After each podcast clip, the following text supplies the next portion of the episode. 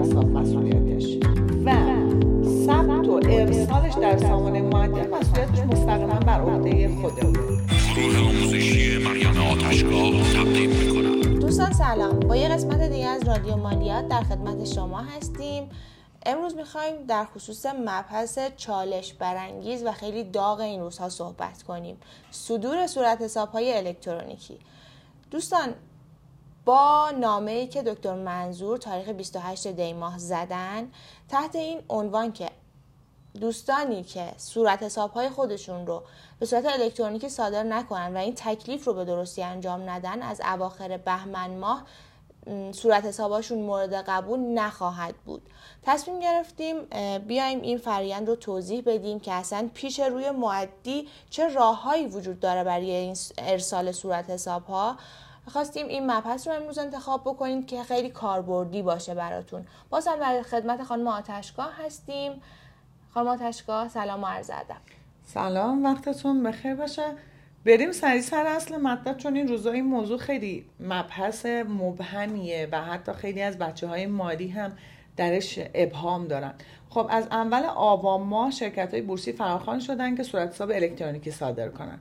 اما خب از اونجا که ما خودمون یه بخشی داریم در مجموعهمون و سرویس استقرار و پیاده‌سازی قانون پایانه فروشگاهی رو داریم ارائه می‌کنیم با مقاومت حتی شرکت های بورسی و شرکت های دولتی روبرو شدیم و دیدیم که خیلی ها اصلا دارن این موضوع رو پس می‌زنن.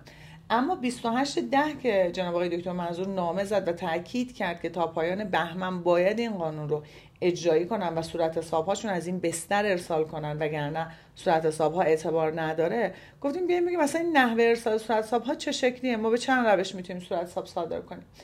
نمی‌خوام اینجا بخشنامه و عدد و ارقام بگیم چون دنبال محتوای پوست کنده و سریع هستیم. خب ما با عنوان کسی که فراخوان میشه سه تا راهکار داریم. یا به عنوان معدی خودمون مستقیما میریم صورت حساب های الکترونیکیمون رو ارسال می‌کنیم که صدور صورت حساب مسئولیتش و ثبت و ارسالش در سامانه معدیان مسئولیتش مستقیما بر عهده خودمونه. یا اینکه میان و با شرکت های دولت و با سامانه های دولتی که کار می‌کنیم در سامانه معدیان تیک سامانه هامون رو فعال می‌کنیم. میگیم مثلا من میرم سامانه سامن ثبت می‌کنم سامن اطلاعات رو من بفرسته.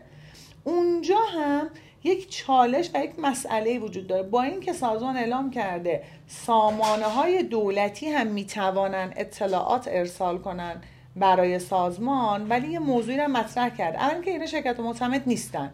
سری سامانه دولتی هن. ولی دومین موضوع اینه که این سامانه ها TSP نیستن یعنی شرکت های معتمد نیستن خب و فقط یک درگاه هن. در نتیجه هم مسئولیت صدور صورت حساب الکترونیکی و هم بارگذاریش در سامانه معدی یعنی ارسالش باز با شخص معدیه. یعنی فرقی با حالتی که خود معدی ارسال کنه. یا از سامانه اطلاعات ارسال چه وجود نداره و این نیاز به یک دبل چک کردن و مدام کنترل کردن داره که اصلا به نظر من هوشمندانه نیست. چرا؟ شخص معدیه بخواد این کار انجام بده خب بسترهایی وجود داره که می‌تونه تسهیل کنه. اما سامانه معدی نه اینطوری نیست به نظر من. خیلی برای من حداقل با این صحبت که تو این چند وقت اخیر داشتیم و خودمون درگیر فرایند بودیم خیلی مقبول نیست.